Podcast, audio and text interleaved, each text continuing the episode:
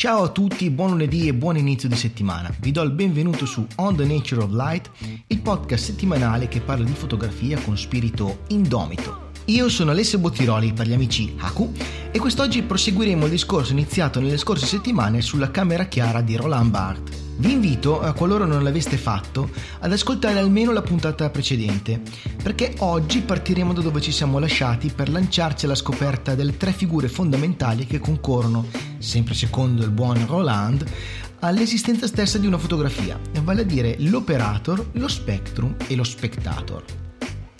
Prima di iniziare vi ricordo due cose. Innanzitutto in descrizione troverete un link per acquistare su Amazon il libro di Bart Essendo un affiliate link, se lo usate per il vostro acquisto, eh, riceverò una piccola parte del costo di copertina e questo mi darà una mano a portare avanti il podcast. E poi vorrei fare un annuncio importante su una cosa di cui sono molto molto fiero. Da gennaio 2020 infatti riprenderanno i miei corsi e workshop e ripartiremo da casa base potrei dire, ossia da Voghera. In gennaio infatti a Voghera, presso la nuovissima struttura Hub Voghera, terrò un workshop gratuito sulla fotografia Sarà come un crash course per introdurre chi volesse partecipare al variopinto e dispersivo mondo della fotografia. Sempre a gennaio e sempre ad Ab Voghera inizierà invece anche il mio corso di fotografia serale a cadenza settimanale le date precise sono ancora in fase di definizione, ma se siete interessati e se siete di Voghera o di zone considerabili limitrofe, eh, rimanete sintonizzati. In ogni caso comunque troverete il link alle schede e a tutti i miei contatti giù in descrizione. Ma ora torniamo a bomba su Bart e i suoi stramaledetti spettri e ne parliamo bene però dopo la sigla. On the Nature of Light, un podcast di e sulla fotografia con Haku. Nella scorsa puntata abbiamo detto che cos'è, secondo Bart ovviamente, una fotografia. Ed ora però dobbiamo fare il passo successivo, cioè farci la seconda domanda esistenziale, ma anche se vogliamo un pochino pratica, e vale a dire come è fatta una fotografia.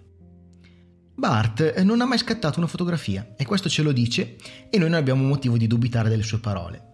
E quindi uno potrebbe chiedersi eh, come fa un non fotografo a dirci come si realizza una fotografia. E la risposta che ci dà il buon vecchio criptico Roland non è, è, quella che uno si aspetterebbe. Non ci dice infatti si prende una macchina fotografica, si inquadra e si fa click, perché a lui la tecnica non interessa o interessa relativamente. Ci dice invece che per fare una fotografia occorrono tre figure senza le quali una fotografia non esiste, vale a dire operator, spectrum e spectator. L'operator ovviamente è un fotografo, è qualcuno con la sufficiente competenza tecnica per prendere in mano uno strumento di precisione come una macchina fotografica e scattare. È l'individuo dal quale ogni fotografia deve partire. E quindi l'operator decide quale sarà il soggetto, eh, decide l'inquadratura, decide cosa molto importante, cosa non andrà nell'inquadratura, decide poi anche cose tecniche come per esempio i tempi di scatto o il diaframma. E queste scelte sono tutte frutto del bagaglio culturale personale dell'operator stesso. E eh, diciamo che fino al momento dello scatto il potere è tutto nelle sue mani. Come un dittatore ha la facoltà di fare un triage spietato di quello che la fotografia per lui dovrà rappresentare. Tutta la sua storia, tutti i libri che ha letto, tutte le scelte che ha preso in passato l'hanno condotto a premere un pulsante proprio in quell'istante e scatenare così una complessissima reazione a catena.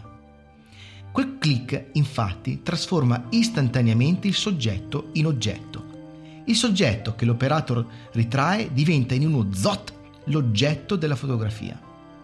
Subito dopo aver scattato la foto, quindi, sulla pellicola o nella scheda di memoria, dipende un po' dal periodo in cui viene fatta la, la foto, si sarà quindi impressa eh, quella che potrebbe essere una sovrapposizione di due realtà diverse c'è una realtà del soggetto, cioè quella dove il soggetto stesso è vivo ed è presente, e poi c'è una, una realtà dell'oggetto, quella dove è, è immobilizzato per sempre, come uno spettro che rimane bloccato in una casa stregata.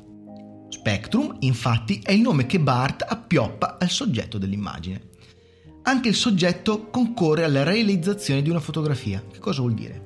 Cioè, la posa che assume il personaggio che interpreta più o meno consapevolmente contribuiscono a definire il contesto stesso in cui la sua stessa oggettivazione va ad innestarsi. Quindi nel momento dello scatto ecco che lo spectrum viene impresso per sempre nella sua rappresentazione contingente su un supporto. Da quel momento preciso in poi, quella sua immagine è indissolubilmente legata al passato e diventa un oggetto, come un fossile, eh, un reperto che affiora di tanto in tanto quando quella fotografia specifica viene vista. Secondo Barth, eh, questo fatto concorre a delineare due aspetti fondamentali. Lo spectrum è la diretta espressione di un passato ormai immodificabile e per questo motivo, eh, pur vedendo nell'immagine le sembianze di quella persona, nulla ci potrà restituire esattamente quello che quell'immagine rappresenta. Anche se, diciamo, eh, anche se la foto è stata scattata due minuti fa, eh, quella particolare disposizione fisica e psicologica del soggetto sarà per sempre irripetibile. Parallelamente, il fatto stesso che il soggetto appaia nella foto certifica che per un breve istante quello è stato, che quella è stata fugacemente la realtà. E qui ehm, concedetemi un piccolo inciso, cioè Barthes parla di fotografia eh, e non di computer grafica, ok? Quindi Photoshop qui non c'entra nulla. Eh, questo lo dico per fermare sul nascere la possibile obiezione di chi mi dice eh, eh, ma se aggiungo qualcosa in Photoshop significa che la realtà non è proprio quella lì. Eh sì, è vero, ma è tutto un altro discorso e le cose comunque non sono proprio così semplici e magari ne parleremo in futuro, vedremo. Il soggetto, dicevo, è, è quindi è lì, è spiaccicato nella foto. Puoi avere l'impressione di rivederlo e puoi avere ancora l'impressione che sia vivo e vegeto.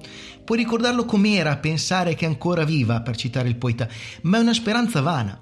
Il soggetto, così come lo vedi, è morto, non esiste più, finito, svampato, spunf.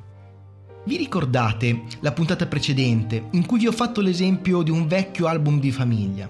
Ecco, così come il sorriso della trisavola ve la può far sembrare ancora viva, ma tutti noi sappiamo che non è così.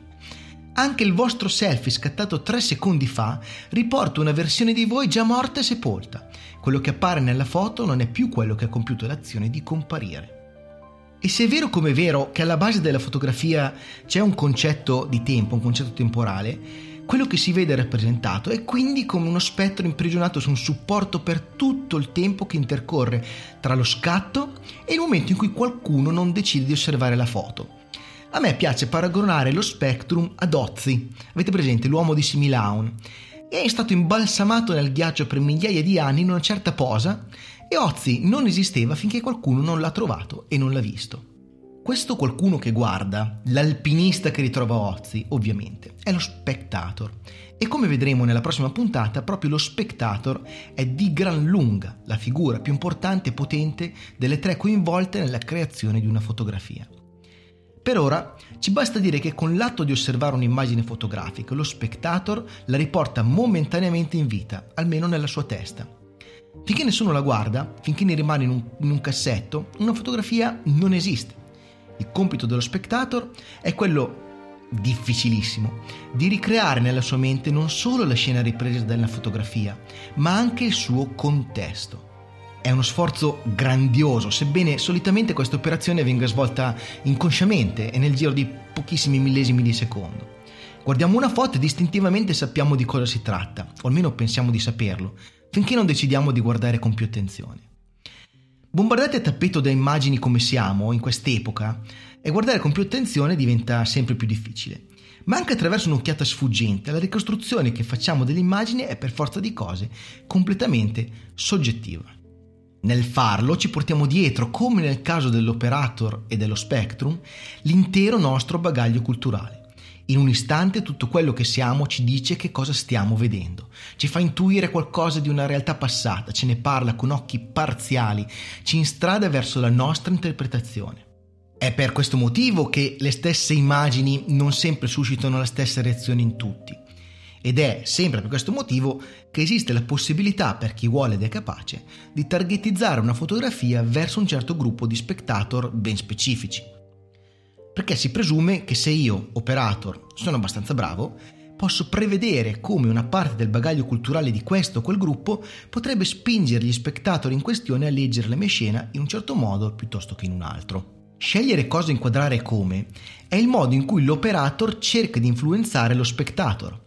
Io, quando scatto una foto, cerco di guidare la tua lettura dell'immagine verso quello che è il mio scopo. Ma come vedremo, le cose non sempre sono così semplici e il potere in mano allo spettatore è così grande da far sbiadire la fulgida stella della mia inventiva di operator come fosse il sole opaco in una giornata di spessa nebbia in Val Padana. Perché certo, cioè io posso anche metterci tutto lo studio possibile, posso contare sulla prevedibilità delle reazioni dello spectator, ma ci sarà sempre la possibilità che il punto di vista di quest'ultimo non sia esattamente quello che mi aspetto o che spero.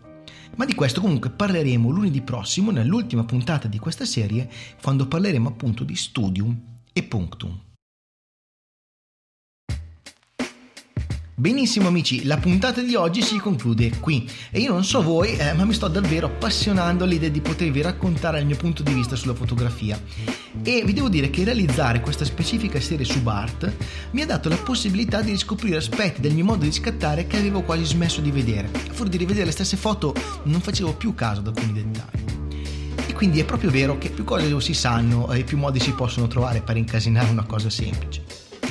Scherzi a parte, noi comunque ci sentiamo lunedì prossimo con la nuova puntata, quindi rimanete sintonizzati su questa non frequenza e nel frattempo aspetto come sempre i vostri commenti, le recensioni e perché no condivisioni con amici, nemici, parenti, possibili spettatori interessati. Vi auguro il meglio per questa nuova settimana e vi saluto. Ciao!